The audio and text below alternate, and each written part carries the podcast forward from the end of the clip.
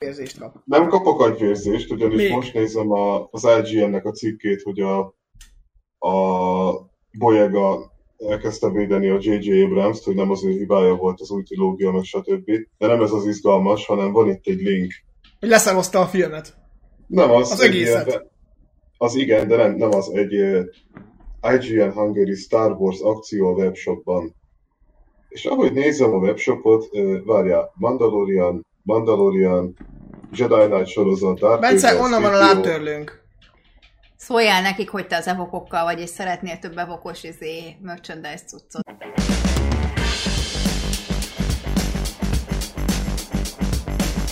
Egyébként tudok neked egy jó évszámot, Ádám, vagy egy Na. jó évfordulót. Na, Mondja? mondjad. 1812-ben ezen a napon volt a Borodinói csata. Igen, azt tudom, és azt mondtad a Talleyrand, hogy a, ez a vég kezdete. Igen.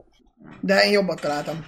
Sziasztok, ez itt a 22. podcast, és itt van most Bence, Jó reggelt kívánok. Fanni Sziasztok! és Alex. Ahoy! Szeptember 7-e van, amikor ezt felvesszük. A 119. évfordulója annak, hogy a pekingi béke aláírásával véget ért a boxerlázadás Kínában. Ú. Tessék, Bence, kerestem neked egy nagyon pozitív évfordulót. Ha Hát például a Borodinó Borodinói-. A Borodinói csata mitől nem volt jó? Az is egy pozitív évforduló. Eh, nyertek. Valaki. Az más, az más kérdés, hogy azt még mai napig nem tudjuk, hogy ki igazából. Na de ugye a mostani podcast témája az nem az amerikai foci lesz, hogy beharangoztuk múlt héten, mert Bennivel mi itt sincs, és ugye nem sikerült vele most ezt összeegyeztetni még, még mindig. Ez a podcast legalább annyira el van átkozva, mint Bence és a zene. Mi?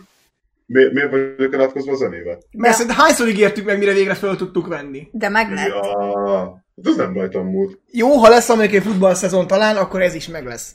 Ha nem, akkor meglátjuk. Na de. Egy héttel ezelőtt volt, szeptember másodikán a második világháború lezárásának évfordulója, amit mi így kicsit elvétettünk, bár szerintem mindenkinek jobb volt egy ilyen kicsit mindenről és semmiről se szóló induló adás. Most viszont akkor már tényleg tematikus és komoly dolgok jönnek, szóval második világháború, és és kicsit átmegyünk rajta elejétől végéig.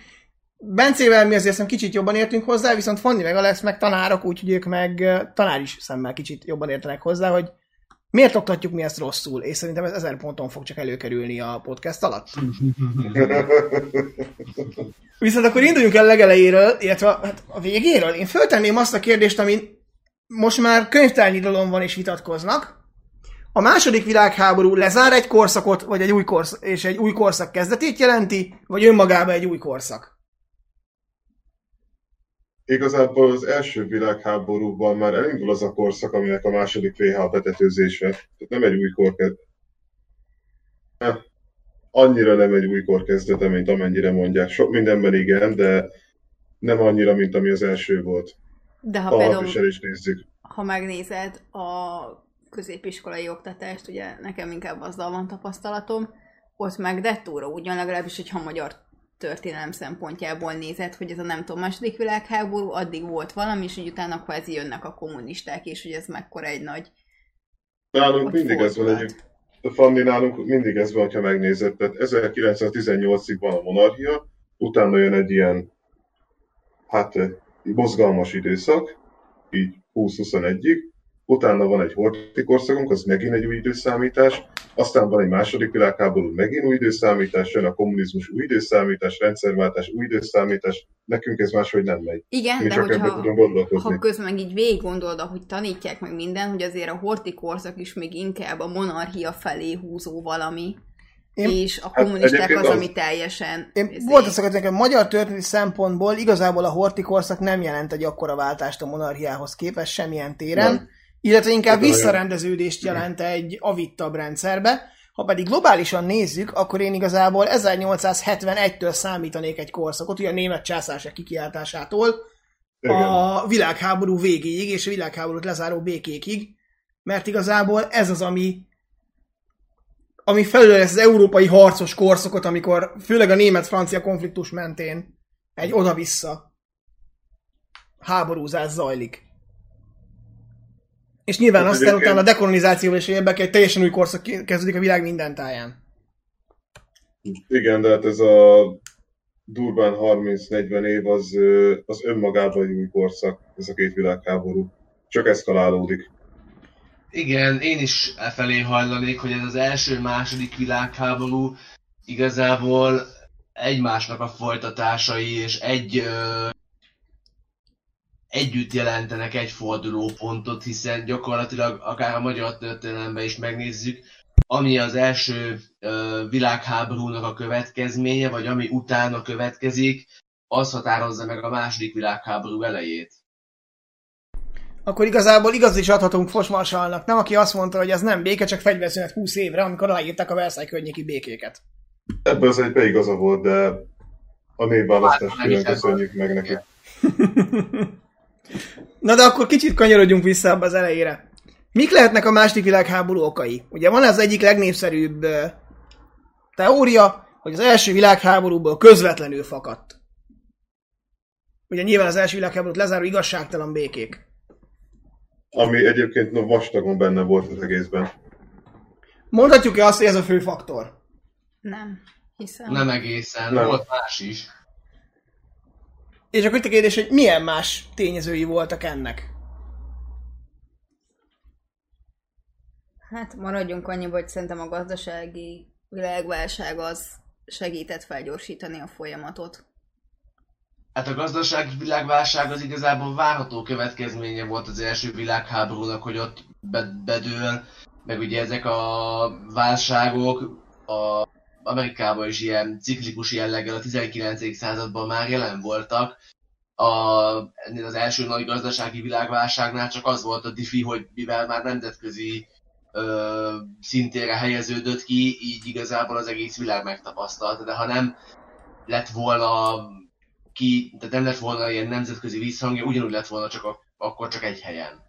Igen, most eszembe, hogy igazából azért, mert az Egyesült Államoknak tartozott az egész világ, és ugye globális kereskedelem, mert ugye azt mondjuk az USA bezárkózik eh, 1920 után, de ez baromság, mert hogy csak politikailag nem vesz részt más dolgokba, és még ez sem igaz.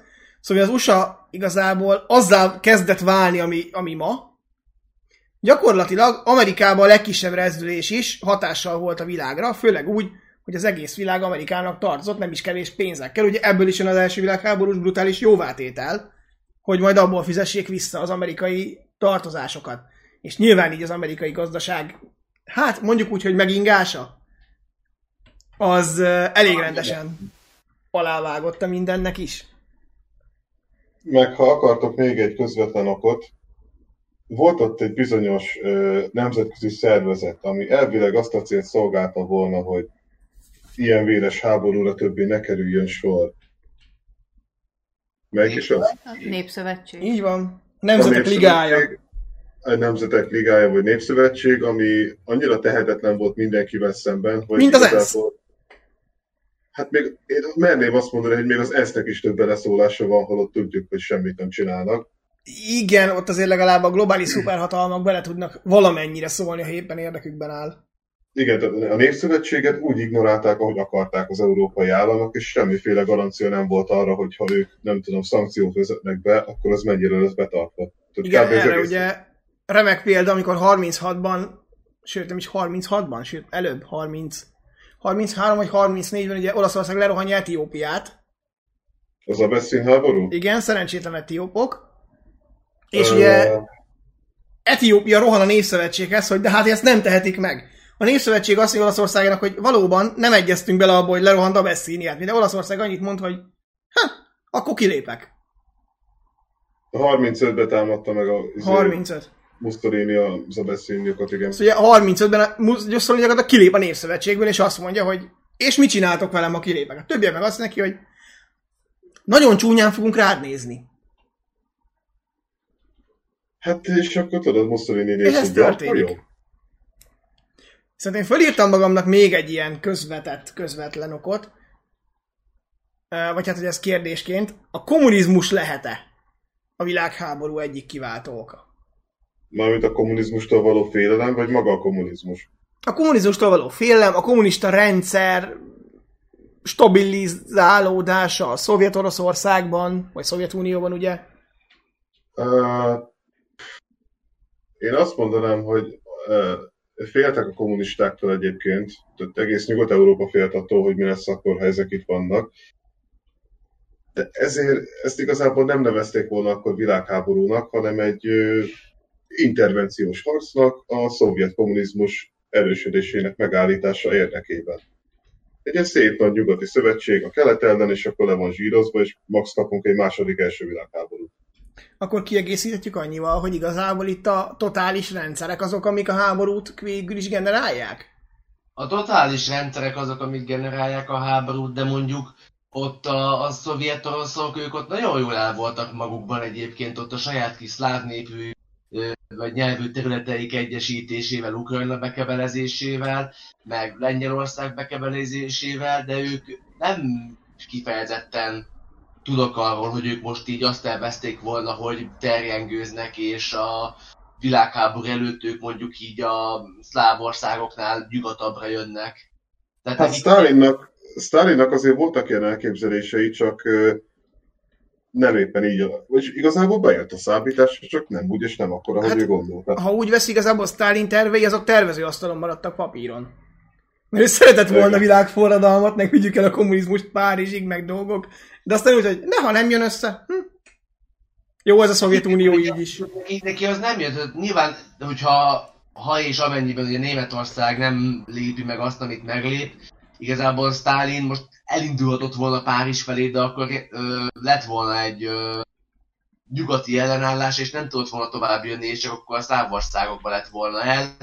Esetleg egy-két ö, függetlenedő ex-gyarmattal tudott volna még megnyerni magának, de egyébként ennyi. A, a kommunizmustól való félelmet és a, az ellen való küzdelmet inkább a második világháború utára tenném.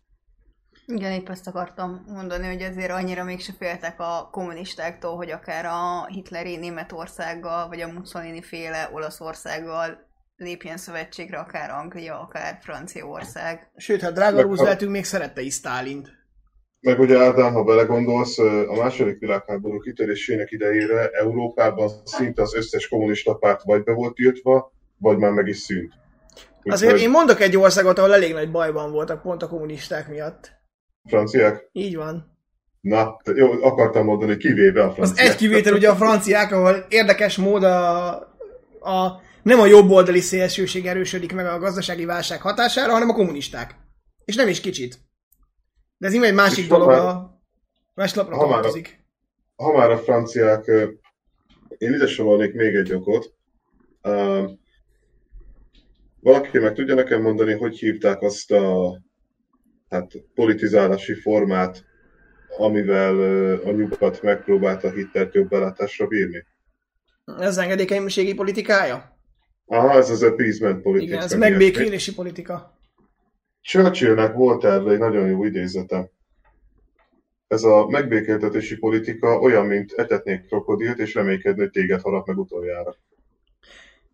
Tehát Hitlernek igazából nem volt mitől félnie, mert bár ott volt ugye az Anschluss, a Szudéta-vidék megszállása, aztán Csehország vagy Csehszlovákia annektálása, és a nyugat igazából semmit nem csinál, csak azt, hogy hát de most már létszi többet, ne létszi tíz, ő megmondta, hogy nem, persze nem. Honnan is előszaladtunk? Viszont, viszont várjál, amikor ugye megtámadja a Lengyelországot, és megjön a brit meg a francia hadüzenet, Hitler konkrétan kétségbe esik. Tehát vannak források arról, hogy erre akkor nagyon nem számított. Azért kicsit előre szaladtunk, menjünk vissza Adolfhoz. Jaj, Dolfi. Lehet Hitler egy személyben felelős a háborúért? Mert azért maradjunk annyiba, hogy van olyan dokumentumfilm, könyv, cikk, bármi, ami azért kicsit próbálja az egészet csak a németekre, és legfőképp Adolf Hitlerre, vagy a náci pártra rátolni. Le lehet ezt ennyire egyszerűsíteni? Tehát csak a németek felelősek érte, vagy csak a náci párt felelőse?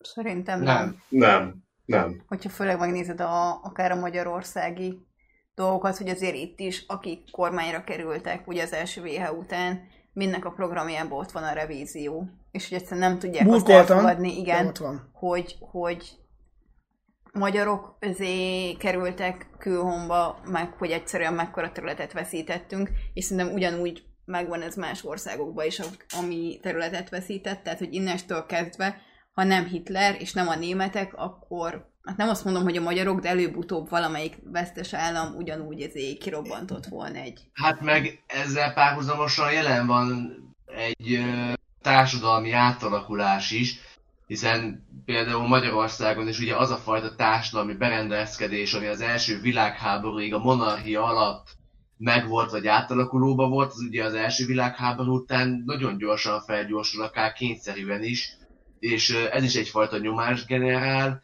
illetve amiről az előbb is beszélgettünk, hogy ha nem Hitler, akkor a másik oldalon Stalinék robbantanak ki valami hasonlót, hiszen ö, ők is egy ilyen expanzív gondolatiságot képviseltek, hogy világproletáriai egyesüljetek, és hogy el kell vinni a kommunizmust mindenhová. És hogy a világforradalom volt a cél. És előbb-utóbb ők már nem úgy voltak vesztes ország, hogy ők másképp voltak vesztes ország, de hogy ők is uh, elindultak volna bármilyen irányba. És itt még bedobnék egy dolgot, amit nem szoktak gyakran emlegetni. Az 1920-as években Nagy-Britannia és Franciaország tulajdonképpen egy mini hidegháborút vív. Ugye Franciaországgal van az összes kisantannak hívott valami, ami igazából egyáltalán nincs egymásra semmilyen kapcsolatban, csak a nagyon muszáj.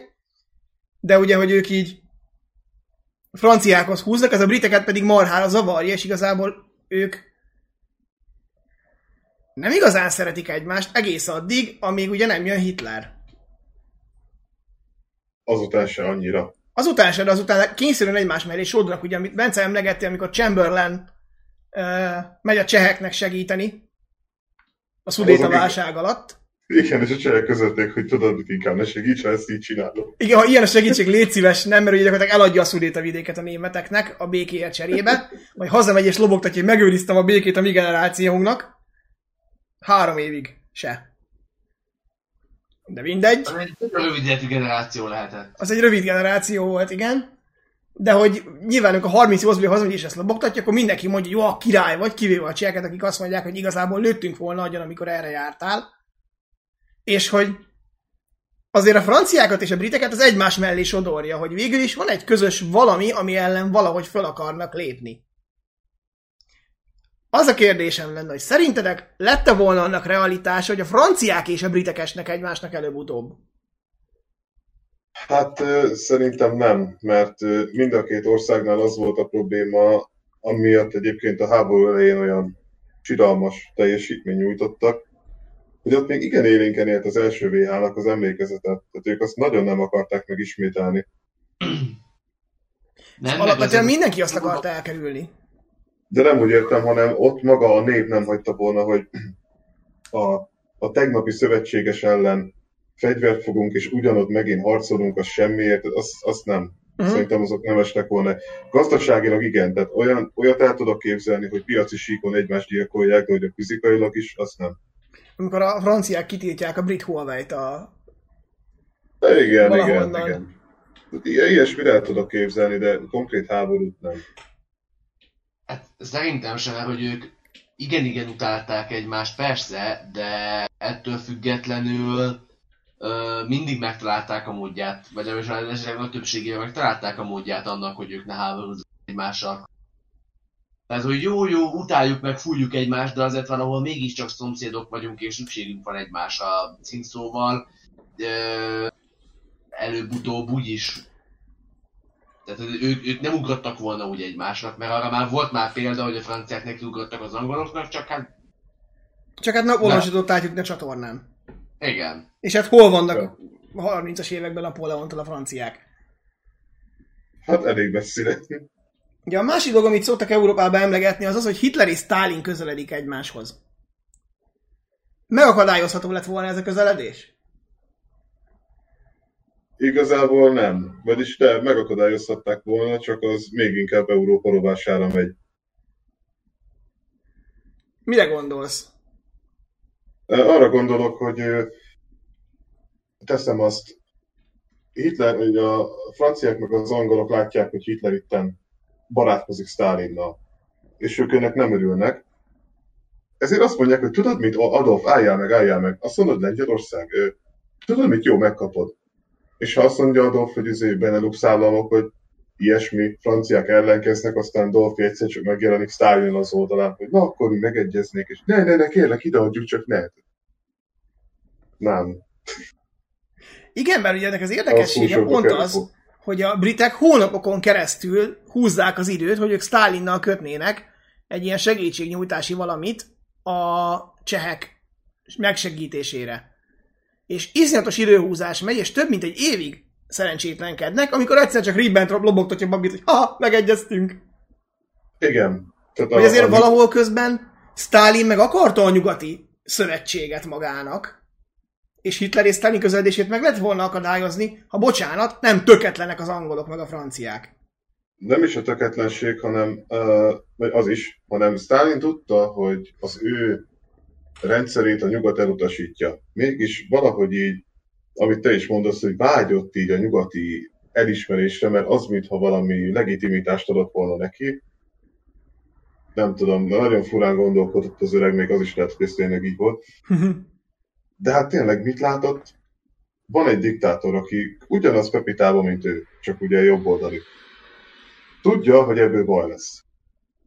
De mégis azt látja, hogy a két európai nagyhatalom, akik megnyerték az első világháborút, azok így leszarják az egészet. És úgy volt vele, tudod mit, ez a Hitler gyerek legalább csinál is valamit. Meg gyorsabb is volt. És pontosan tudta egyébként, hogy előbb-utóbb ott harc lesz közöttük, tehát annyira azért nem volt hülye, csak későbbre várta, mint a, a 41-es német offenzíva. Igen. És most feltenném a kérdést. Ugye most a második világháború előzményeiről beszélgettünk. Mi az, ami mindenkinek föltűnik, hogy kimarad?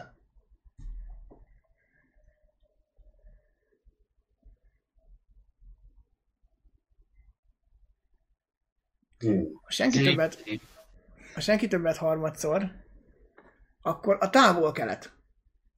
Ja, hát a... a Ugyanis Japán eszméletlen agresszívan ö, terjeszkedik Kínában. És ezt még föl is írtam magamnak, hogy mondani kell. Ugye a 35-ös. bekebelezi ö, Mandzsúriát, aztán az ugye 36, és aztán 37-ben ez a milyen hídi, Marco Polo. a Marco Polo Bridge incidens, amikor gyakorlatilag neki mennek a kínaiaknak, és elkezdik elfoglalni Kínát. Azt Miért van- hogy eurocentristák lettünk. Miért van az, hogy ez teljesen kimarad a közoktatás, nem csak a közoktatásunkból, az egyetemi oktatásunkból is. Ha a második világháborúról beszélünk, tisztelt a kivételnek, aki ezt megemlíti órán vagy valami, egyszerűen ez így parkolópályára kerül, a japánokkal nem foglalkozunk 1941-ig. De tudod miért? Mert nehéz megmagyarázni, hogy de akkor miért Hitler a második világháború oka, mikor azt látod, hogy igazából, ha nem is mondjuk Európába, de mondjuk már a távol-keleten eszkalálódik egy világméretű probléma. Igen, ugye mi 1939. szeptember 1-ét tartjuk a második világháború kitörésének, amikor Adolf Hitler csapatai lerohanják Lengyelországot. A kínaiak most azt szeretnék, hogy a Marco Polo Bridge incidens legyen a, a kiinduló pont. Mennyire baromság ez? Nem csak most egyébként, gyakorlatilag a 45 óta azt mondják, hogy annak kell második világháború kitörésének lennie.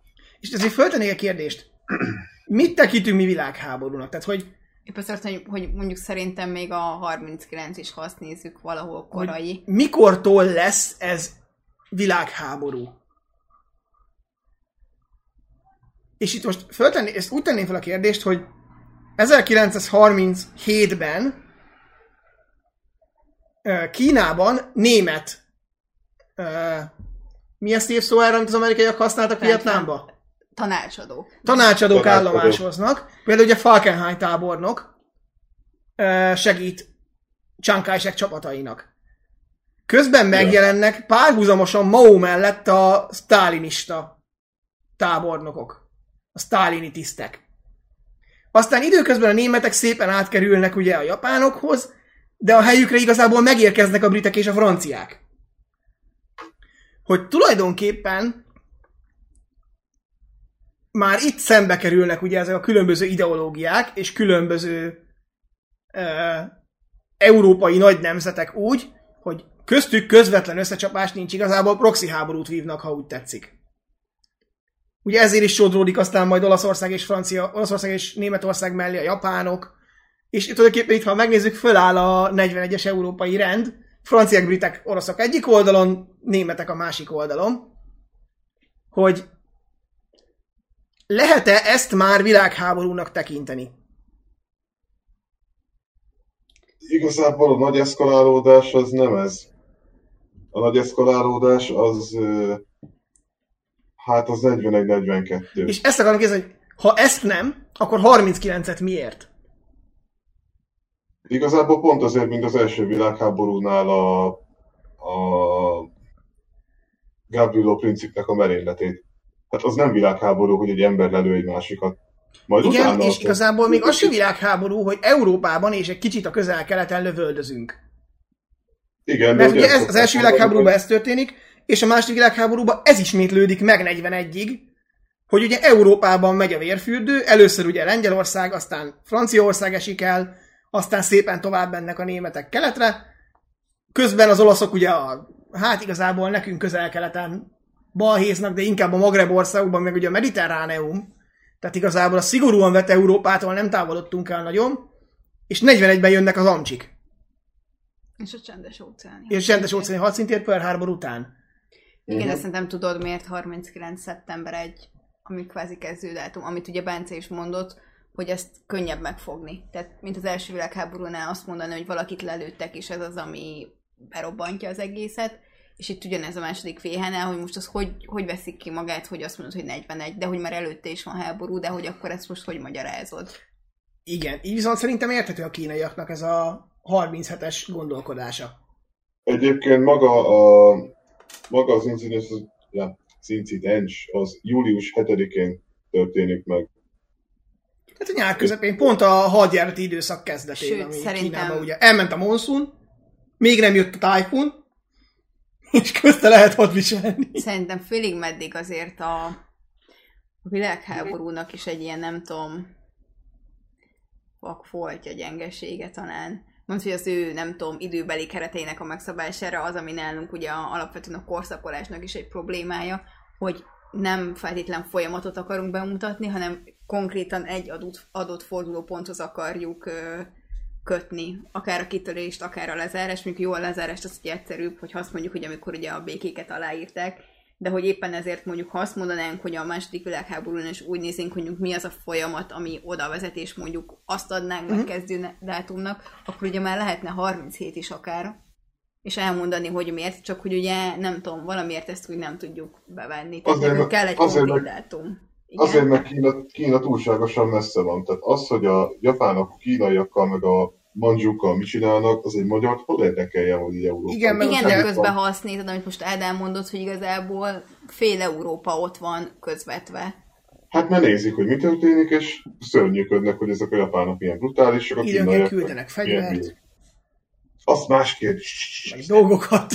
Ezt nem mondjuk, ilyen nincs. Szóval hogy ilyen szempontból érdekes lenne, hogy mi, mi lenne akkor, hogyha mondjuk nem feltétlen egy adott konkrét dátumhoz akarnád a kitörést társítani, hanem mondjuk egy felvezető folyamatot, hogy akkor mondjuk akár az első világháborúnál, akár a második világháborúnál mennyire tolódna ki a kezdődátum. Igazából én itt felvetnék egy másik problémát. Nincs fokozatunk a háborúba.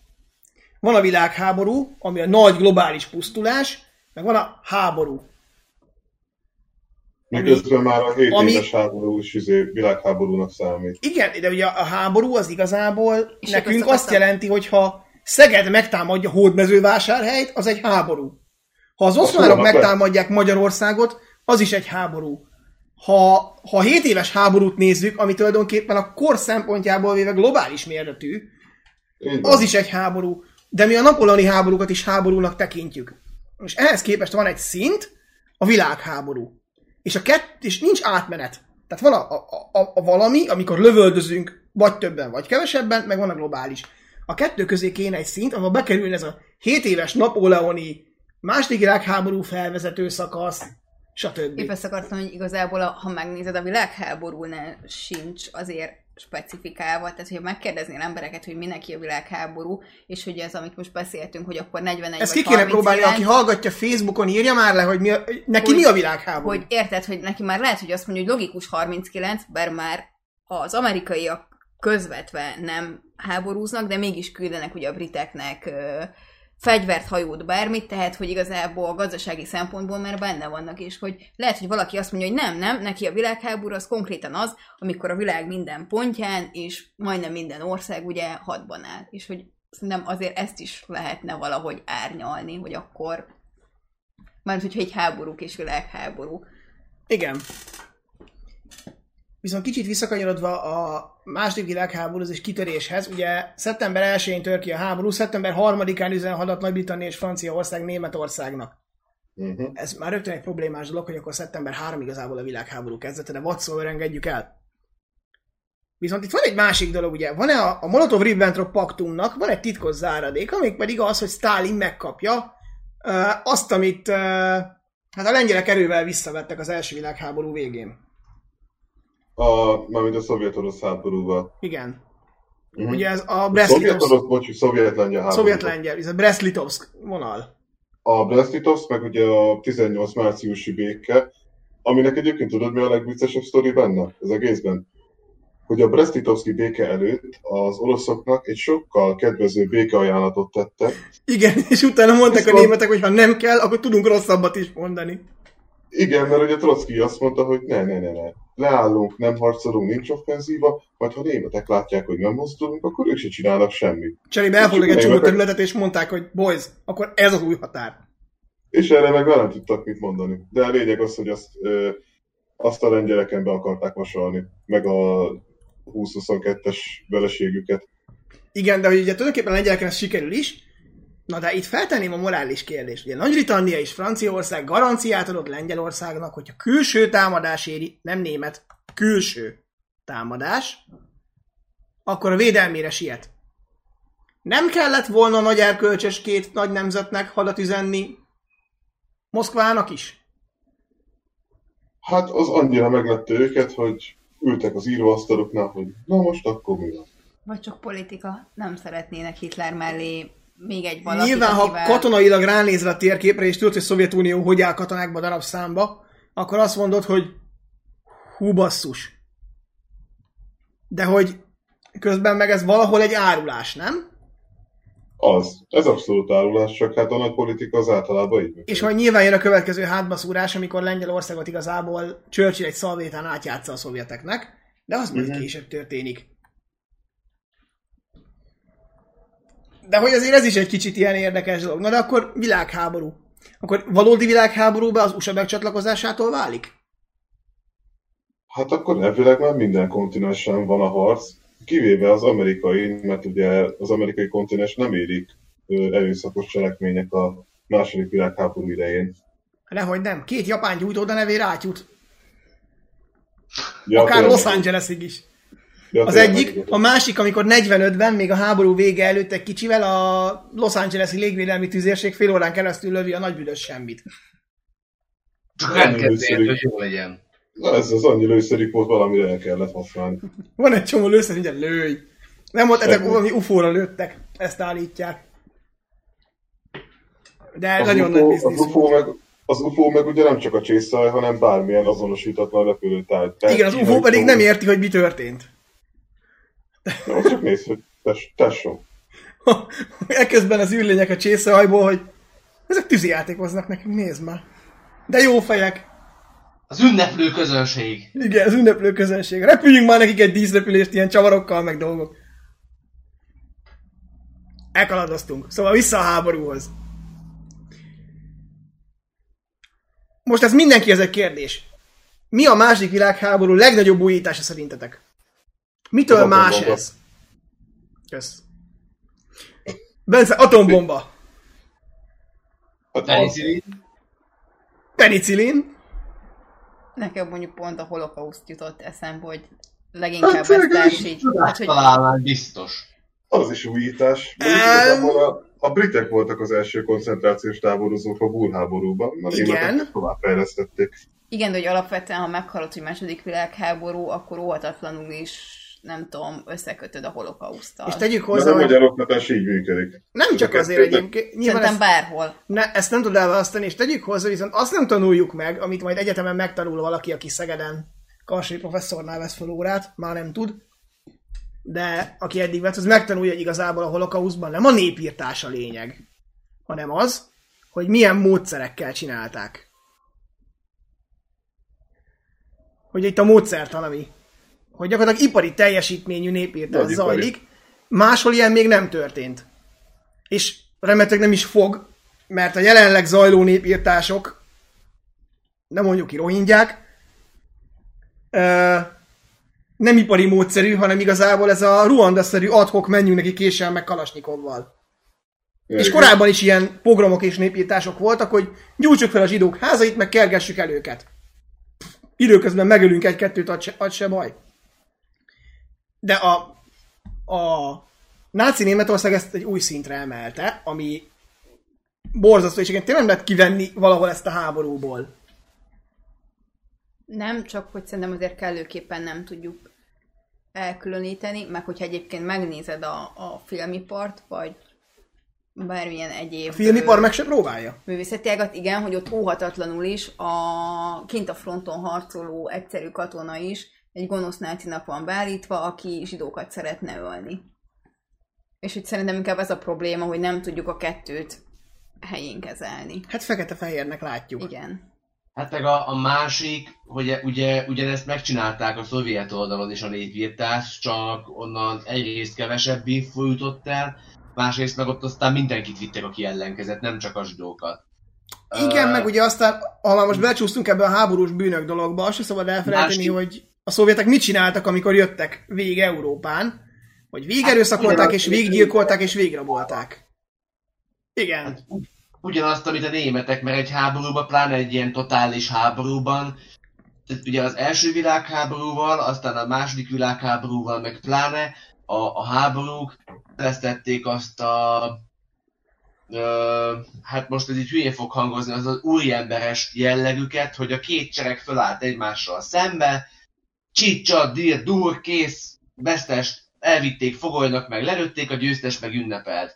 Ugye itt már nem arról volt szó, az első világháborúnál még csak ott elkezdődött a ö, gáz támadásoknál, de ugye meg a front megmerevedéseknél, de ugye a második világháborúnál már tényleg ez volt, hogy a másik államot egy az egyben totálisan lerohanni, katonailag megszállni, meg egyes népcsoportokat, vagy népeket elvinni és módszeresen kiírtani, mert az ideológia azt mondta.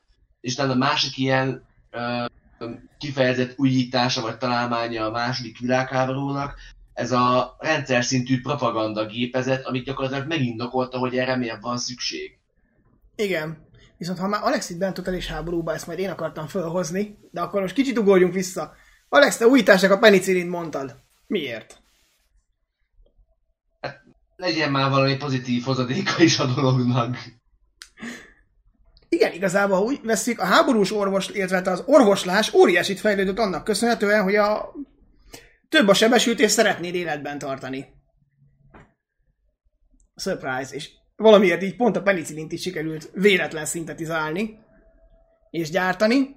Ezt akkor totális háború. Érdekes egyébként, hogy ez a totális háború eredetét, azt rendszerint elfelejtik, hogy az amerikai polgárháborúból jön ahol először lett mindenki célpont, ugye Sherman tábornok híres Gyújtsuk fel a dél című.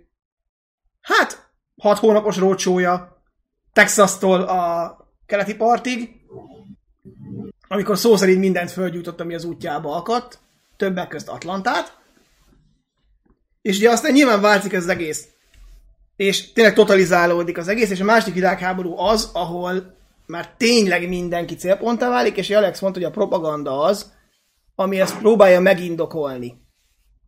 Itt föltenném a kérdést, hogy csak a náci propaganda próbálja ezt a totalitáris jelleget indokolni, és csak a nácik viselkednek ilyen totális pusztítás módszert annal? Meg a szovjetek, persze, nyilván ők is. Japánok is. Sőt, hát amerikaiak, hát Disney mesék vannak arra vonatkozóan, hogy gonosz nácik, és ezért megyünk legyilkolni őket oda a tengeren túl. Donát Kacsa a náci, meg hasonló. És akkor Igen. föltenném a kérdést, britek és az amerikaiak ők a legjobbak, ők nem, nem. Az, hogy az amerikai a koncentrációs táborba zárják a saját japán állampolgárékat földháború után, az preventív intézkedés. Az, az, az.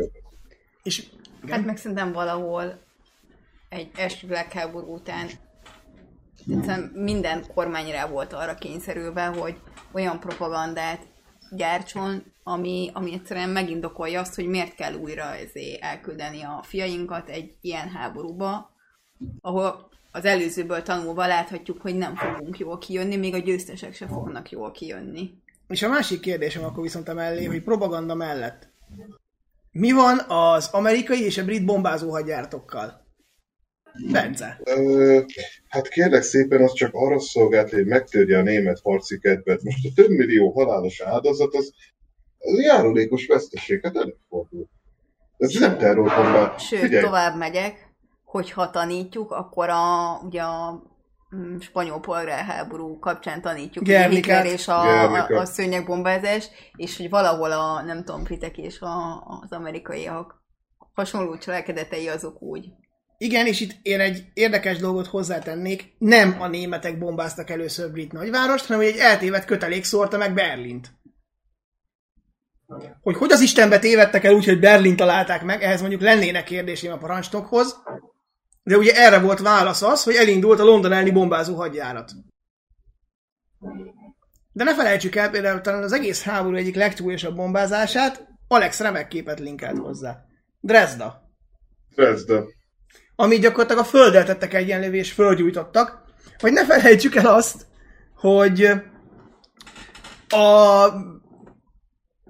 németek, amikor lebombázták Bári kikötőjét, már a hadjárat, olasz hadjárat későbbi részébe, akkor igazából e, brit mustárgás szállítmányokat találtak el, és mondjuk úgy kifehérítették a várost, rengeteg civil áldozattal, és érdekes, hogy ezt is a németek e, kárára szokták írni, holott ugye a britek akartak olyan eszközt vinni a frontra, amit hivatalosan be volna.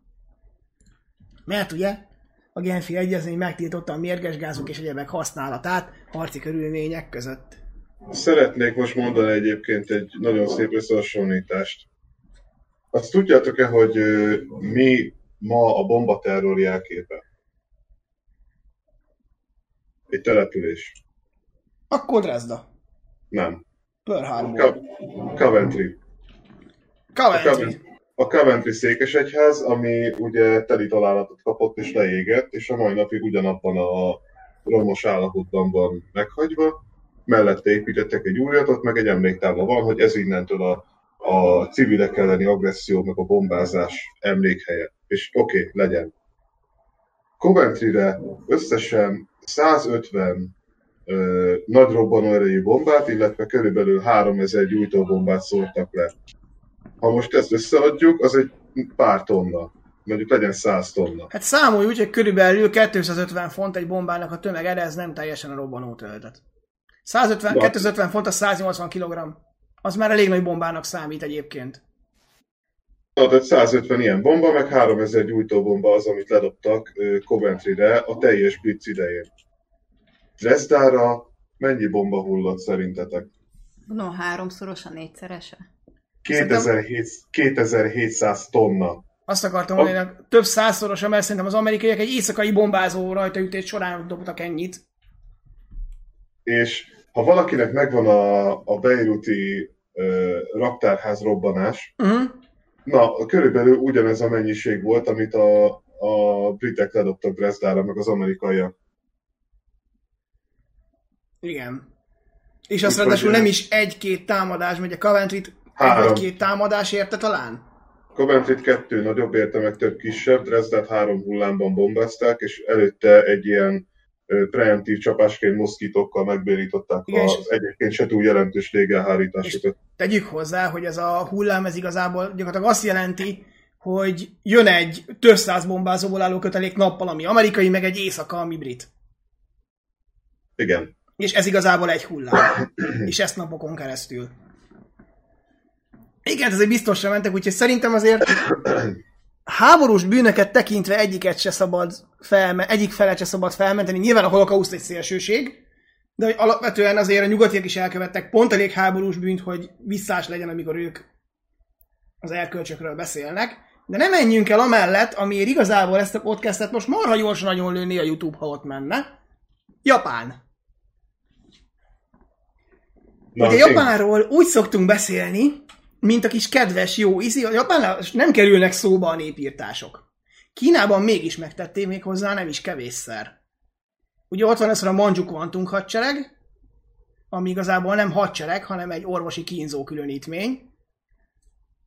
És ott van ugye Nanking, ami csak a legnevesebb mészárlásuk.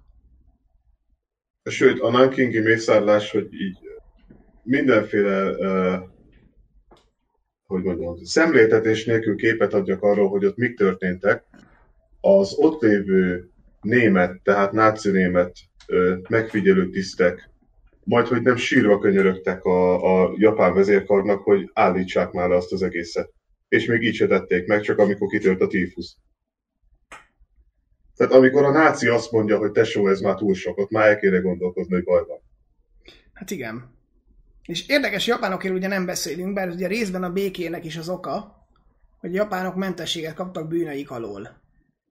Igen, bár most azt hiszem az utóbbi években volt, hogy Japánban újra ke- előkerült a, a nők elleni erőszak. A nők elleni elő, bár börtönbüntetéssel érte valaki ezt Igen, csak hogy most, most azért kicsit ott ezt elkezdték pedzegetni, hogy nem csak népírtás volt, hanem azért... Igen, ezt ugye főleg a koreai szexmunkásnak elhurcolt nők kezdik elővenni, és Kína is nyilván rendszeresen fölemlegeti, viszont Japánban például ez a holokauszt tagadással egyenértékű bűn. Mert ugye ők ezt szeretnék a szőnyeg alá söpörni, Nagyon szeretnék. és elfelejteni, hogy ez sose történt meg, és ők nem tettek semmi rosszat és semmit az ég egyat a világon. Kicsit azért ez így, maradjunk annyiban, hogy visszás. Viszont akkor, Bence, ha már totális háború legnagyobb csúcsa, Yes. az atombomba. A japánokhoz csak annyit így, hogyha valakit érdekelne a téma, 731-es alakulat. Erről többet most nem mondok, mert, mert nem olyan podcast. Akinek erős a jobbra, az nézze meg. Rá lehet keresni. A Szóval, Wikipédia szerintem pont elég a legtöbb embernek. atombomba. Te fölírtál nekem ide, vagy nekünk ide a puskába egy olyat, hogy jogos vagy nem. És szeretném megválaszolni. E, Az, hogy jogos vagy nem, az egy nagyon bonyolult kérdés, ami szerintem egyébként nem érdemel választ. Az sokkal inkább, hogy indokolt volt-e. És arra pedig az a válaszom, hogy nagyon is. Mert ugye 1945 nyarán, augusztusában vagyunk, 6-a meg 9-e, amikor bedobják a két atombombát Hiroshima-ra és Nagasakira. Előtte az amerikaiak hát nyilván végeztek pár fejszámolást, hogy mekkora áldozattal jár a japán főszigeteknek az inváziója. Itt már túl vagyunk Iwo Jimán, Okinawán, meg az összes nagyobb érfürdőn. Gyakorlatilag ugye már csak az van hátra, hogy a főszigetet megtámadják az amerikaiak, ehhez gyűjtik éppen a flottát, embert, légierőt. Ugye Európában már véget is ért a háború, tehát át A lehet legfont- dobni az európai csapatokat. A legkonzervatívabb amerikai becslések szerint a japán főszigetek teljes megszállása másfél-két millió halottba kerülne amerikai oldalról, és ebben nincs benne a sebesült, meg az eltűnt, meg az akárki. Ahogy ugye nincsen benne a japán veszteség se. Nincs. Mert Az ne csak az hogy a japánok szó szerint mindenkit arra képeztek ki, aki föl tudott emelni a bambuszláncsát, hogy utolsó vérig. Hát például gyerekeket tanítottak arra, hogy az iskolatáskájukat robbanószerrel tömjék meg, fussanak az amerikai tankokhoz, kúszanak be alájuk és robbantsák önmagukat. És ezekről lehet videók felvételeket találni az interneten, uh-huh. ha valaki a Youtube-on keres. Majd nem de- megtették, hanem a gyakorlatról. Szerencsére nem tették meg, de szóval a lényeg az, hogy Amerikának itt van egy választása. Tehát 42 óta zajlik a Manhattan projekt. 45-re elkészülnek az első, vagy elkészül az első prototípus, a Trinity, ugye? Jól emlékszem? Igen, amit kipróbálnak a Mojave sivatagba, hogy Igen. fölrobban-e. Tehát látják, hogy működik a cucc. Na most, ha én vagyok az az amerikai döntéshozó, az elnök, akinek el kell dönteni, hogy most akkor beveti a hadsereget, vagy ezt az új fegyvert, hát én is az új fegyvert mondanám. Mert az, hogy egy millió halottal számolok, azt az amerikai nép már nem nyeri le. Tehát ott volt az európai front, a maga azt hiszem 250 ezres összveszteségével. Abban már minden érintik. benne van, abban az is benne van, aki meglőtte a lábát fegyvertisztítás Hát közben, az- aki beleült egy szögbe. Tehát Az abban már szó szerint mindenki benne van. Hát úgy már inkább 300 körül járunk, de igen, tehát csak az de neki offenzíva 90 ezer, 90 ezeres veszteséggel jár. De most ez a milliós az ott kicsit sok.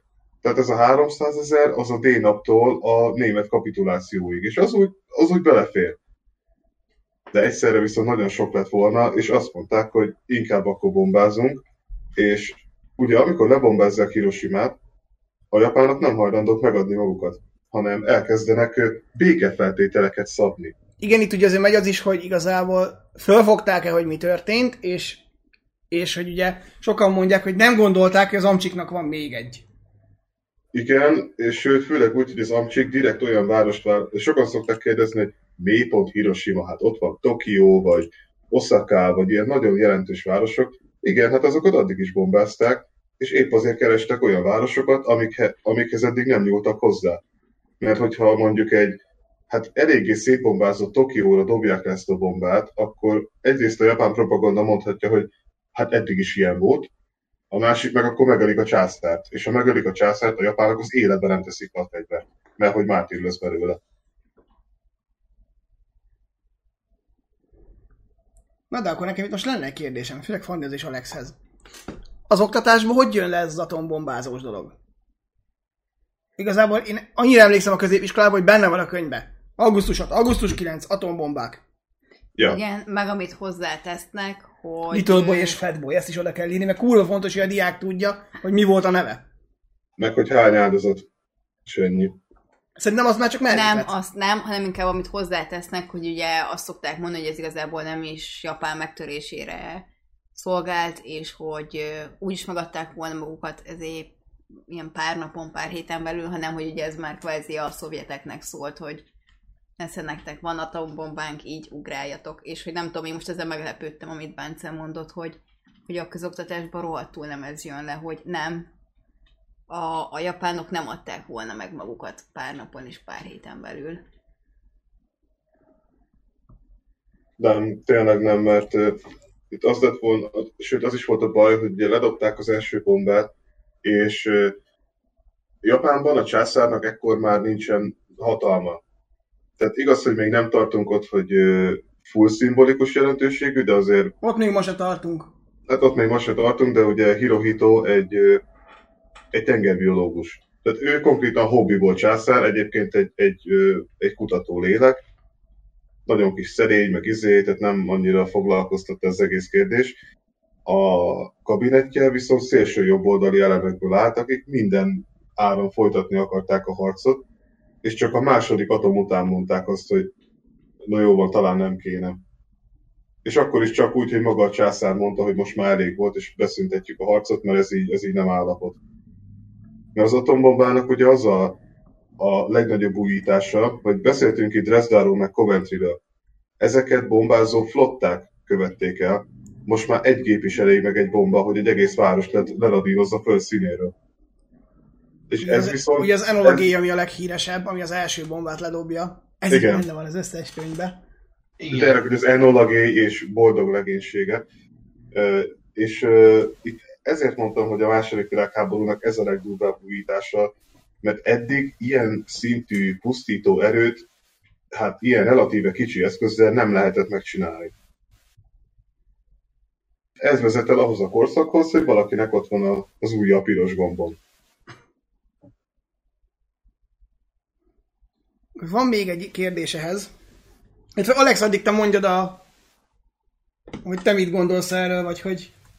Hát igazából, amit Fanni mondott, hogy az oktatásban, én bevallom őszintén, hogy eddig a témáig így a nagyon rövid pedagógusi pályafutás alatt nem jutottam el, viszont amennyire én emlékszem, meg amennyire én beláttam a tankönyvekbe, itt igazából tényleg csak arról van szó, hogy, hogy volt és kész.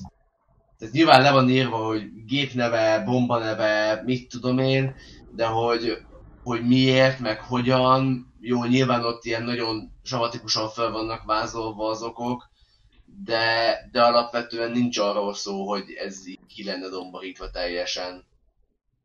És akkor itt én egy kicsit visszakanyarod. Mondd el, Alex? Nem Ja, akarom és belefolytani akkor a szót. nyilván még, még arra is utalnak, vagy szoktunk utalni, hogy nyilván ez ténylegesen már maga egy, egy korszakváltás, de, de ennyi. És akkor itt még annyit tennék ezt hozzá, hogy most már vannak ilyen új kutatási eredmények, hogy elméletileg Truman elnök, ugye ekkor már ő az amerikai elnök, eh, tudott arról, hogy milyen hosszú távú következményei lesznek az atomcsapásnak. Tegyük fel, hogy ez így van, és higgyünk a Nemzetbiztonsági Tanács forrásainak. Ugye Bence kvázi azt mondta, hogy hogyha ne, a jogosnak nem lehet mondani, viszont kvázi szükséges rossznak igen. Egyetértünk Mhm. ezzel az állítással így, hogy tudjuk ezt az információt, a Trumanék tudták, hogy ennek milyen hosszú távú. Nem tudták egyébként. Pontosan nem. Ez van most az új kutatásokban. Tegyük föl. Én még mindig azt mondom, hogy Bencével értek egyet, hogy ö, nem feltétlenül kellett volna, viszont szükségszerű volt, mert tényleg azzal a részével értek inkább hogy ebbe beleöltek egy rakás lóvét, és jó, most titkos volt, nem titkos volt, azért viszonylag tudott volt, hogy mind dolgoznak, és nyilván azt nem lehetett ö, lenyomni a megfelelő szerveknek a torkán, hogy hm, csináltunk egy bombát, de nem robbantjuk föl. És valamivel példát kell statuálni a, a világ felé, hogy a, az USA ebben is élen jár, és innentől kezdve senki ne packázom vele, mert bármikor össze tud rakni egy ilyen bombát, és bármelyik várost el tudja törölni a föld színéről. És tegyük hozzá, a legkomolyabb szövetségeseinek se adtak ki az atomtitkot. Egész addig, amíg Rosenbergék le nem nyúltak és át nem adták a szovjeteknek, utána már kiadta. Egyébként annyit szeretnék ez az atomkérdéshez hozzátenni, hogy a Trinity-nek a próbarobbantása és a két atomcsapás között, hát ha most nem tévedek, kevesebb, mint fél év telik el. Pár hónap. Amikor a legelső bombát felrobbantották Oppenheimerék, akkor volt, aki azt mondta abból a csoportból, hogy az egész atmoszférát fog, lángokba fogja borítani. Tehát annyira nem tudták, hogy mit csinálnak, hogy szó szerint féltek attól, amit ők létrehoztak. Tehát nem véletlenül mondta Igen, Oppenheimer bannolni is akarta ezt az egészet a vérbe, hogy ezt, ezt Igen, most felejtsük nem- el. nem véletlenül mondta, hogy én lettem a halál a világok elpusztítója. Így van. Viszont az, hogy a Trumanék tudtak volna a radioaktivitás okozta betegségekről, meg ilyesmi, azt azért, ezért sem tudom nagyon elhinni, mert ha azt se tudták, hogy maga a szerkezet mit csinál, az utóhatásai meg akkor még nem voltak ö, se látványosak, se nyilvánvalóak, nem, tehát nem azzal a tudattal dobták le, hogy na akkor majd 150, 150 ezer meghal, 200 ezer meg rákos lesz. Sőt, Hát hát tegyük valamennyi- hozzá, Valamennyit sejtettek, az biztos, mert hát nyilván egy elég komoly agytrözt rakta össze azt a bombát. De például nem. a, 30, a 30-as években a radioaktivitást azt majd, hogy nem csodaszerként kezelték, hogy az mindenre is gyógyír. Főleg a nem, Rádiumos meg, rádiumos meg urániummal dúsított csokik, meg hasonló. annyira nem vagyok jártas ennek a dolognak a hátterében, hogy most ők hogyan rakták össze, de amikor de így, ugye az első próba robbantásnál kivitték a sivatagba és felrobbantották, ott ugye az utóhatásait élő szervezeten nem nézték meg. Persze, ott álltak Geiger Müller számlálókkal, meg ott nézték a sugárzást, meg hogy ott a faházakat, meg a modellházakat mennyire gyorsan pusztítja el, de nyilván nem azt vizsgálták, hogy utána milyen hatásai lesznek. Jó, hát látták, hogy a sivatagom oké, üveggé változott, húha, ez forró, de hogy ezen kívül azt nem nézték meg, hogy később az élő szervezetre, meg az élő világra milyen hatása lesz. Azt, hogy most leégett egy, izé, itt, egy pár sivatagi növény, hát Isten az a forróság miatt. plusz hát maradjunk annyiba, hogy a sivatagon felrobbantották a világ egyik legkevésbé lakott része, és most ebbe beleértem a kígyókat és a bogarakat is. Tehát, hogy ez olyan szinten lakatlan, hogy ennél lakatlanabb már csak Ausztrália belső területei. Hát igen, tehát hogy innentől kezdve egy ilyen helyen felrobbantanak egy ilyet, most honnan tudták volna, hogy mondjuk tíz évvel később is még uh, mindenki bele lesz betegedve abba, hogy ott kell élnie, vagy ott él. Bár hogyha még szerintem, ha tudták volna is, akkor is valószínűleg ugyanígy döntöttek volna, mert Igen. hogy egyszerűen ilyen kérdésben szerintem a kormány részéről nem az a, a döntő tényező, hogy akkor most a, az a lakosság, ami nem amerikai, tehát hogy nem a saját népével szúr ki kvázi, hanem egy ellenséges néppel, ami ráadásul ellenük ezért harcolt a háborúba, hogy most hát Istenem még x pár évig ezért lesznek ott egészségügyi problémák, hát oké, okay, az egy tényező, és akkor nézzük meg, hogy mi, mi a, a proér az atombomba mellett, és aztán azt látják, hogy jó, hát több a pro, igen, és mint erre- a kontra. Erre akartam utalni korábban, csak nem jött eszembe a megfelelő szó, ugye, hogy itt a háborúnak az eleganciája az, ami elveszik, hogy most már a hátországot is ledózerolják, és a földdel teszik egyenlő. Egyébként ezt tenném hozzá, hogy ne csak az amerikaiakat szídjuk, hogyha a Stalinnak lett volna atomja, már rég Berlinre dobja. Berlinre dobja. De az Igen. Meg ha a szövetségeseknek előbb van atomja, akkor lehet, hogy ők is Berlin célozzák. Tehát olvastam ilyen, hát nem tudom, hogy szépen mondjam, posztháborús irodalmi, meg egyéb műveket, tehát inkább ilyen 45 utáni íródottakat, 46-47, és abban is nagyon sokszor van ilyen, hogy hála a jó Istennek, hogy előbb feladtuk, mint hogy ránk dobták volna. Az a német, a másik meg az, hogy a rohadt életben miért nem volt előbb. Ja, Az ugye a másik oldal, hogy befejezhetük volna előbb a háborút. Levágtuk volna a kígyó fejét egy atomcsapással. Ilyen szempontból érdekes egyébként, hogy a japán kormányzatot nem akarták megsemmisíteni, Adolf Hitler és kormányzatát viszont bármi áron. uh, nem, nem, Adolf Hitler se. Nyilván el akarták fogni, emlékszel- és nem, ha bíróság elé akarták ugye állítani. Igen, de emlékszel, például a, a, a Valkőrnek se szurkoltak. Nem. Mert a, a Stauffenberg féle cuccnak, mert a Hitler 44, mikor van a Valkőr? Június, június? 44 június. 22 Ah, azt igen. hiszem. Igen, köszönöm. Tehát, ha a Valkőr sikerrel jár és Hitler meghal, akkor Hitlerből mártír lesz. És Németországot széttép egy polgárháború. Egy Igen. ilyen Wehrmacht, Wehrmacht meg SS közötti belharc.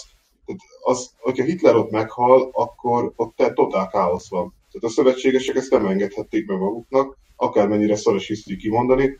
Mert ugye mindenki azt mondja, hogy jó, hát megölték volna a Hitlert, akkor gyorsan vége van. Nem. Ez a pont, hogy rosszabb lett volna az És egész. tegyük hozzá, ugye, hogy a holokausztról Igazából, igazából, ha polgárháború lett volna, ők csak hátradőlnek és popcornnal a kézben végignézik. Hát nem annyira, mert a szovjetek akkor nagyon gyorsan jöttek volna befele.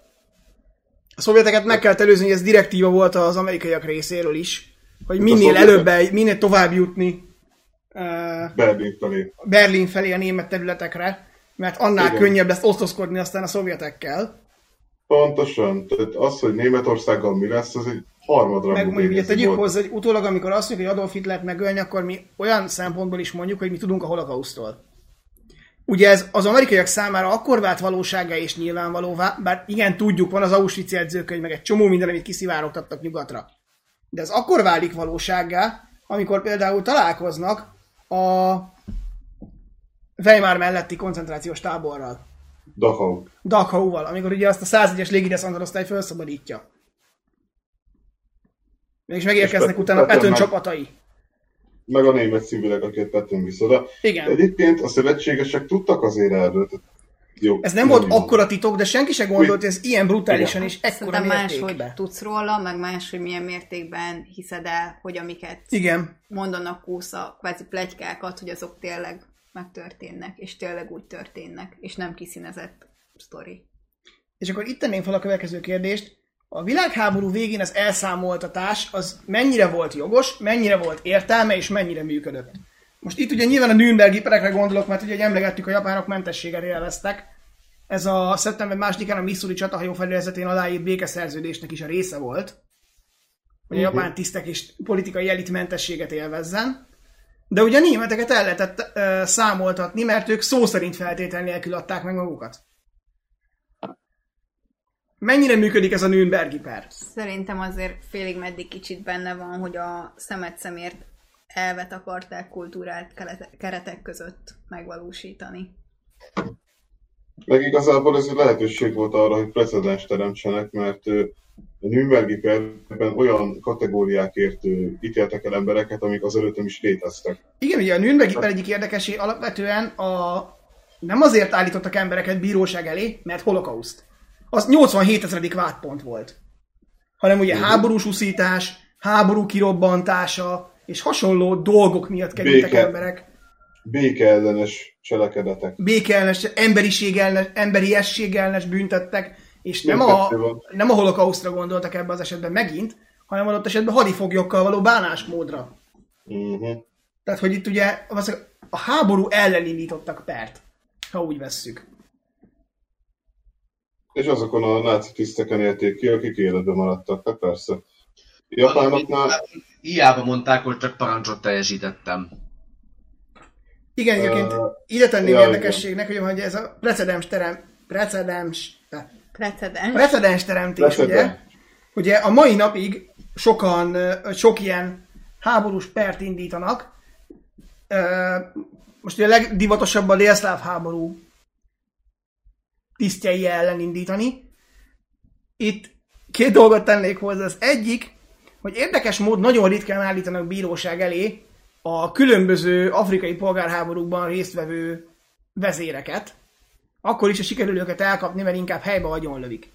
A másik, az pedig egy szerintem érdekes sztori, ami kicsit lazán kapcsolódik ide, hogy ugye a boszniai horvátok egyik tábornokát elkapták nem is olyan rég, ez nem egy olyan régi sztori, egy három évvel ezelőtti. Slobodan Prajak az űrge neve. Ő volt az, aki, hogyha még megvan nektek, a bíróság előtt, amikor felolvasták a büntetését, mérget ivott, és hát Ön, igen. öngyilkos Öngyilkos. lett. Ugye sok náci tiszt is öngyilkos lett. Például Goebbels még a bunkerben, de az elfogadtak közül ugye Göring az egyik, Himmler is. aki becsempészett ciánkapszulával, Himmler is véget vetett az életének, hogy így viszont volt-e, volt-e értelme ennek az egésznek, hogy a, az igazi nagy bűnösöket, ha a bíróság elé sikerült állítani, nem a, bír, nem a bíráik végeztek velük, hanem önkézzel vetettek véget életüknek, és rengeteg olyan ember is bíróság elé került, akinek nem feltétlen kellett volna ott lennie, vagy kapott nagyobb büntetést, mert megérdemelte, de aztán azt harmadolták, meg felezték, meg elosztották, meg tizedelték, és kiengedték mondjuk egy öt évvel később. Erre az a válasz, hogy erre a színjátékra mégiscsak szükség volt, és erre egy példát tudok mondani. Az, hogy Franciaországban mi történt a kollaboránsokkal és a feltételezett kollaborásokkal a felszabadítás után. Tehát, hogyha a szövetségesek azt csinálták volna, hogy hagyjuk az embereknek, hogy bosszút álljanak, akkor egész Európa megint vérbe borul, mert hogy mindenki mindenki ellen, mert valahogy valakinek biztos, hogy ártottunk, és inkább akkor megcsinálták ezt a procedúrát, hogy megmutassák a demokrácia és a demokratikus elvek győzelmét az ilyen radikális diktatúrák felett. Tehát ez még a Szovjetuniónak is egy aféle ilyen beolvasás volt. Hogy látjátok, tíz év ti megoldjátok gulággal, ezek megoldották táborokkal, mi meg, mi meg erkölcsileg felsőbbrendűbbek vagyunk. Igen, bár szerintem félig meddig azért, azért is szükség volt ezekre a látványperekre, hogy azért a német nép is kvázi tiszta lappal indulhasson, mert azért így azért a többségnek inkább egy-egy ember neve van meg, egy-egy valakihez tudja kvázi kötni a, a rémtetteket vagy a bűnöket, és akkor nem, nem az van, hogy az egész németség mondjuk részt vett ebbe. Meg hogy nem, nincs olyan érzésed, hogy jó, akkor most igazából itt nem történt meg semmiféle számonkérés, hanem itt igen, igenis kimondtak dolgokat, és hogy, hogy nem is azt mondom, hogy akkor mindenki megnyugodhat, de hogy valahol kvázi akkor elkezdődhet egy új időszámítás, és akkor most már mindenki tudja, hogy, hogy milyen elvek mentén kellene élni, és mihez tartsa magát. És ha már új időszámítás, mert ez egy nagyon szép megfogalmazás erre, ugye az új időszámítással a világ is kicsit átalakul, és hát felosztják a demokratikus, meg a nem demokratikus részére. Ez mondjuk így úgy baromság, ahogy van, mert mind a két oldalon vannak demokráciák és nem demokráciák, illetve a kommunisták mellé is álltak kind demokráciák. Szóval, hogy felosztják a világot két táborra, és vasfüggő nyereszkedik ugye Európára, az lenne a kérdésem. Igen. Elkerülhető lett volna-e Hogy felosztjuk a világot? ez a fajta világfelosztás, ez a fajta ideológia mentén történő kettéválás és bipoláris rendszer? Akkor, hogyha a Nyugat és a Szovjetunió képes kiegyezni hosszú távon, ami elképzelhetetlen. Alex nem feltétlen? Nem feltétlen, mert még az elején is emlegettük. Tehát előbb-utóbb második világháború ide vagy oda, szovjeteknek az lett volna a célja, hogy ezt az egész uh, kifacsart és uh, megcsócsált és eltorzított uh, leninizmus, stalinizmusnak nevezett ideológiát elterjeszték a világon, és egy uh, hatalmi bázist építsenek ki. A nyugatnak meg az lett volna a célja, hogy ezt megállítsák, hiszen ez nekik nem tetszik. Tehát előbb-utóbb ez a fajta duális rendszer kialakult volna kisebb vagy rövidebb idő elteltével. Hiszen ö, Oroszországból rövid idő alatt ö, ipari nagyhatalmat csináltak több millió ember élet árán, és ö, elkezdték ugye fölhozni. Tehát, hogy itt, itt arra van szó, hogy előbb-utóbb meg lett volna ez a két táborra szakadás, csak ö, az volt a kérdés, hogy mikor. Igen. Akkor, hogyha úgy Pontosan. veszük, igazából a világháború ennek nem a, ennek igazából nem a, az oka, hanem a katalizátora. Így van. Igen. Igen, én talán Alexhoz annyit tennék hozzá, hogy ha megnézzük, azért már valahol ez a folyamat a második VH alatt elindult. Jó, akkor még alapvetően ugye Hitlert szoktuk, mint ugye a jobboldali diktatúrák kiemelni, és hogy ott van mellette Stalin, meg ahogy tanítjuk is, tehát hogy kvázi már ott is ilyen duális rendszerbe gondolkodunk. Persze, ott, ott is duális rendszer van, mert hogy ugye a korszaknak, és azóta is, ugye ez a két diktátora van kiemelve.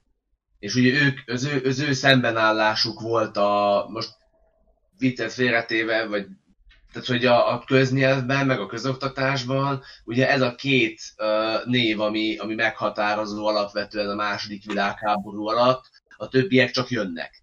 De hogy a, az ő, ő kettejük, a közoktatásban legalábbis az ő kettejük viszonya az, ami meghatározza alapvetően az események sorát.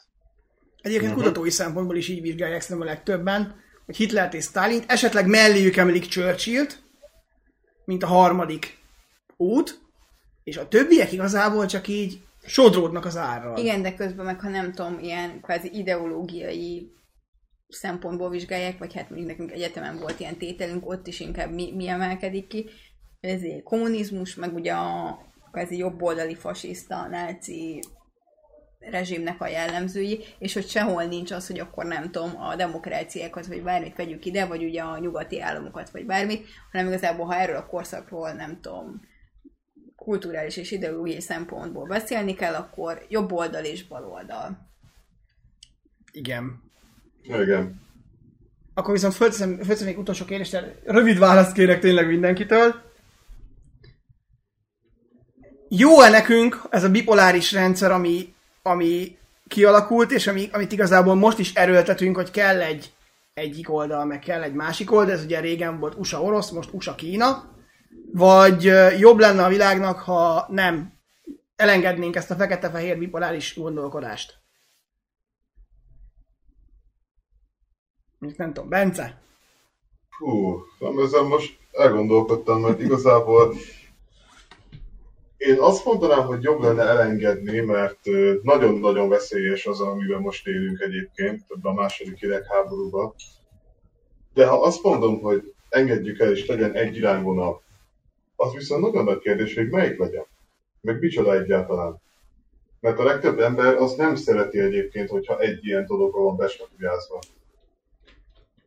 Az emberi fajnak a, a sajátossága, hogy, hogy utál beskatujázva lenni, még akkor is, ha néha Facebookot böngészve nem így tűnik. Én ezt annyival egészíteném ki, hogy talán annyiban kell ez a bipoláris látásmód, hogy azért az átlag embernek elsőrátásra sokkal egyszerűbb így megérteni dolgokat, hogy valamiféle keretrendszerbe látja ezeket, ugyanakkor ennek ugye ez a hátrány, hogy tényleg mindent feketén és fehéren lát. Tehát, hogy valahol szükséges, de valahol nagyon káros is. Alex? Ö, én is ezen gondolkodok, és csak az előttel szólókhoz tudok csatlakozni, hogy a, tehát az ember nem ö, valóban nem szereti magát beskatujázni, és nem szeret beskatujázva lenni, de mégis mindig valahová sorolja magát, mert a csoporthoz tartozás, vagy a közösséghez tartozás érzése az, az nagyon-nagyon fontos az emberek számára, és hiába mondjuk azt, hogy én nem vagyok gnu, ettől függetlenül úgyis lesz egy csorda, amihez csatlakozunk, és egy ilyen duális ö, rendszerben sokkal könnyebb választani, hogy vagy A vagy B, mint hogy, és sokkal könnyebb megindokolni, vagy fölépíteni a saját érvrendszeremet, mint hogyha sokkal több dologból lehetne választani. Alapvetően azt gondolnám egyébként, hogy az lenne az egészséges, vagy a, a jobb, és picit a naív, vagy az ideális út, hogyha nem feketében és fehérben, hanem, hanem szürkében gondolkodnák, mert hogy, mert hogy semmi sem olyan egyszerű alapvetően, hogy vagy A vagy B. Tehát mindig, mindig vannak áthajlások, mindig vannak összefonódások, hasonlóságok és különbségek, amiket meg kell meg kell vizsgálni ahhoz, hogy, hogy tisztán lássunk. Igen, mondjuk én is egyébként ilyen szemben én ez politikai szemben inkább egy multipoláris világrendszerre szavaznék, mert ugye ahol több nagyobb hatalmat, vagy több dolgot veszünk figyelembe, és nem csak éppen kettőt, amit kinézünk, de igen, tehát ezért az embereknek ez a könnyű, csak jó lenne, hogyha nem, nem ennyire fekete-fehéren látnánk a, a világot. Ki szeretne elköszönni? Majd vágva utána Benéjét, az jó lesz. Elköszönök Benni helyett. Nem, tényleg Azt a, tudom, az előző izé- podcastból vág be. Hogy szívecskézni kell a podcastet, hogy Legoljátok örüljön, szíveskézzétek, hogy ö, egy tál meleg étel jusson az evokoknak. és Nem, a örüljön. Nem, azt, köszönöm szépen. Azt mondta, hogy az, az Evo ételosztás még nem, mert ahhoz sok a dolga, de igyekszik. Igen, és akkor én még hozzátennék annyit, hogy jövő héten most már talán tényleg amerikai futball, és nyilván Benivel, és hogy a Facebook oldalt lehet lájkolni, és ott meg lehet találni minden infót, meg dolgok, és oda lehet kommentelni, meg ötleteket mondani, és ha már valaki kommentel, akkor írja le, hogy mi lenne a jó fogalom a háború és a világháború közészintnek. És hát- Mindenkinek köszönjük, hogy meghallgatta a podcastet, remélhetőleg találkozunk jövő héten, meg utána és a közeljövőben is. Addig pedig sziasztok!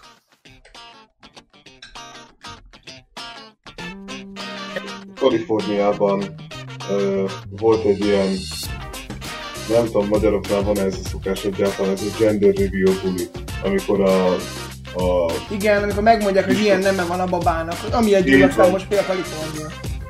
igen, és emiatt most lángolték Kalifornia, mert egy rosszul működő, tűzszóró, robbanó, nem tudom mit cucc, földült a 7000 hektár.